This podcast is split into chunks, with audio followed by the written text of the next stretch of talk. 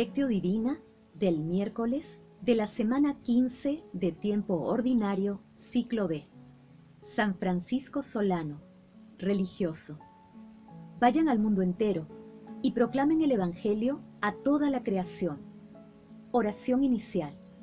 Santo Espíritu de Dios, amor del Padre y del Hijo, ilumínanos con tus dones para que podamos comprender los tesoros de la sabiduría que Jesús nos quiere revelar en este día. Otórganos la gracia para meditar los misterios de la palabra y revélanos sus más íntimos secretos. Madre Santísima, intercede ante la Santísima Trinidad por nuestra petición. Ave María Purísima, sin pecado concebida. Paso 1. Lectura. Lectura del Santo Evangelio según San Marcos, capítulo 16, versículos del 15 al 20. En aquel tiempo se apareció Jesús a los once y les dijo, Vayan por todo el mundo, proclamando el Evangelio a toda la creación. El que crea y se bautice, se salvará. El que se resista a creer, será condenado. A los que crean, los acompañará estos signos. Echarán demonios en mi nombre. Hablarán lenguas nuevas. Cogerán serpientes en sus manos y si beben un veneno mortal, no les hará daño. Impondrán sus manos a los enfermos y quedarán sanos. Después de hablarles, el Señor Jesús subió al cielo y se sentó a la derecha de Dios. Ellos se fueron a pregonar el Evangelio por todas partes y el Señor los asistía confirmando la palabra con las señales que la acompañaban. Palabra del Señor. Gloria a ti, Señor Jesús. Hoy celebramos la fiesta de San Francisco Solano, llamado el taumaturgo del Nuevo Mundo, por la cantidad de milagros y prodigios que Dios realizó a través de él. Nació en 1549 en Andalucía, España. Estudió con los jesuitas, pero se hizo franciscano. Recorrió el continente americano durante 20 años. Sus sermones llegaban hasta el fondo del corazón de las personas y conseguía grandes conversiones. Rezaba mucho antes de cada predicación. Aprendió con extraordinaria facilidad los dialectos de las tribus y todos le entendían admirablemente sus sermones. Todos consideraban a este prodigio un verdadero milagro de Dios. Dios le había concedido la eficacia de la palabra y la gracia de conseguir la simpatía y buena voluntad de sus oyentes. San Francisco Solano tenía también una hermosa voz y tocaba muy bien el violín y la guitarra, y siempre divertía alegremente a sus oyentes con sus canciones. Un día llegó a un convento donde los religiosos eran muy serios y recordando el espíritu de San Francisco de Asís, que era vivir siempre alegres, se puso a cantarles y hasta a danzar tan jocosamente que aquellos frailes terminaron todos cantando, riendo y hasta bailando en honor de nuestro Señor. Los últimos años de su vida los pasó en Lima. El 14 de julio de 1610, una bandada de pajarillos entró cantando a su habitación y el padre Francisco exclamó, Que Dios sea glorificado, y expiró. Fue canonizado por Benedicto XIII el 27 de diciembre de 1726. El pasaje evangélico de hoy está compuesto por dos segmentos. El primero se denomina Misión de los discípulos, entre los versículos 15 y 18, en el que resplandece el misterio de San Francisco Solano. El segundo está referido a la ascensión de Jesús entre los versículos 19 y 20.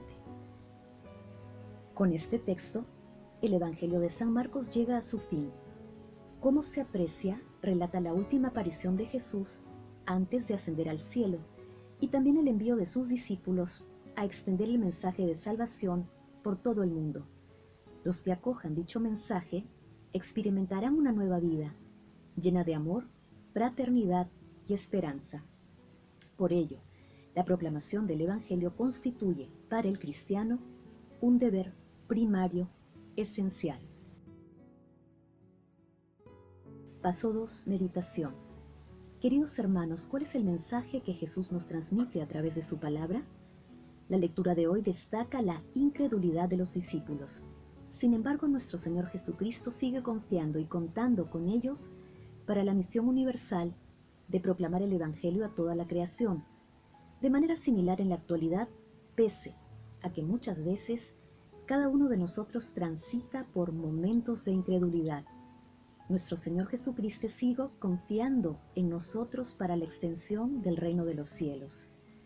La incredulidad ha permitido que el mundo adopte conductas que ofenden a Dios, como el aborto, la eutanasia, la ideología de género, la promoción sutil de la sexualidad por encima de los valores cristianos, así como muchos otros comportamientos inspirados por la oscuridad.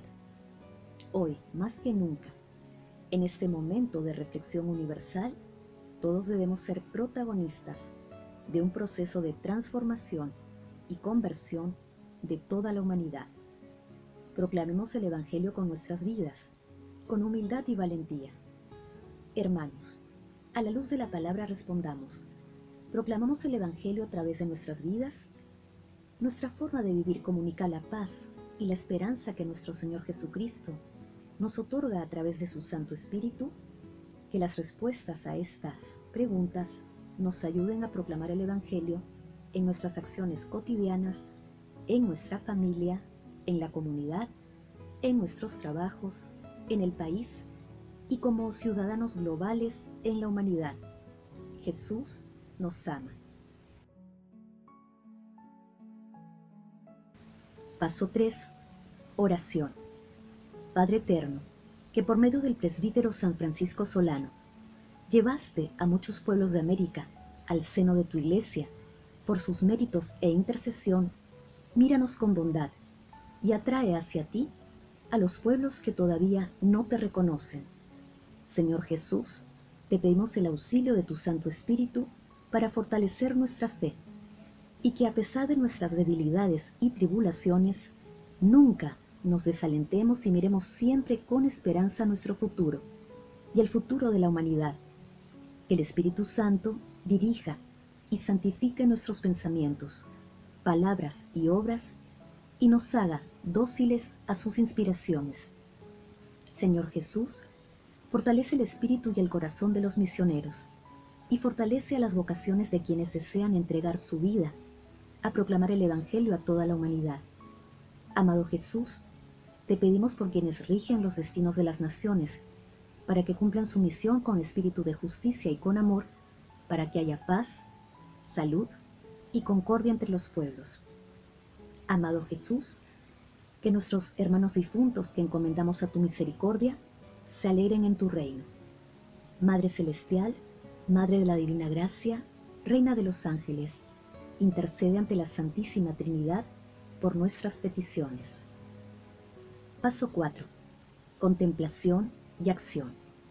Contemplemos a Dios con un segmento de la carta a Diogneto ubicado en el Codex Argento Grantensis. Los cristianos no se distinguen de los demás hombres ni por el lugar en que viven, ni por su lenguaje, ni por sus costumbres. Ellos, en efecto, no tienen ciudades propias, ni utilizan un hablar insólito, ni llevan un género de vida distinto. Su sistema doctrinal no ha sido inventado gracias al talento y especulación de hombres estudiosos, ni profesan como otros una enseñanza basada en, en autoridad de hombres. Viven en la carne, pero no según la carne. Viven en la tierra, pero su ciudadanía está en el cielo. Obedecen las leyes establecidas y con su modo de vivir superan estas leyes. Aman a todos y todos los persiguen. Se los condena sin conocerlos. Se les da muerte y con ello reciben la vida son pobres y enriquecen a muchos, carecen de todo y abundan en todo, sufren la deshonra y ello les sirve de gloria, sufren detrimento en su fama y ello testigua su justicia, son maldecidos y bendicen, son tratados con ignominia y ellos a cambio devuelven honor, hacen el bien y son castigados como malhechores, y al ser castigados a muerte, se alegran como si se les diera la vida. Para decirlo en pocas palabras, los cristianos son en el mundo lo que el alma es en el cuerpo. El alma, en efecto, se halla esparcida por todos los miembros del cuerpo. Así también, los cristianos se encuentran dispersos por todas las ciudades del mundo. El alma habita en el cuerpo, pero no procede del cuerpo. Los cristianos viven en el mundo, pero no son del mundo. El alma invisible está encerrada en la cárcel del cuerpo visible. Los cristianos viven visiblemente en el mundo, pero su religión es invisible. Queridos hermanos, invocando siempre la inspiración y la protección del Espíritu Santo, vivamos la presencia invisible y trascendente de nuestro Señor Jesucristo y proclamemos el Evangelio a través de obras de misericordia en favor de aquellos hermanos más necesitados material y espiritualmente. Glorifiquemos a la Santísima Trinidad con nuestras vidas. Oración final. Gracias, Señor Jesús, por tu palabra de vida eterna. Que el Espíritu Santo nos ilumine para que tu palabra penetre a lo más profundo de nuestras almas y se convierta en acción. Dios glorioso, escucha nuestra oración. Bendito seas por los siglos de los siglos. Madre Santísima, intercede ante la Santísima Trinidad por nuestra petición. Amén.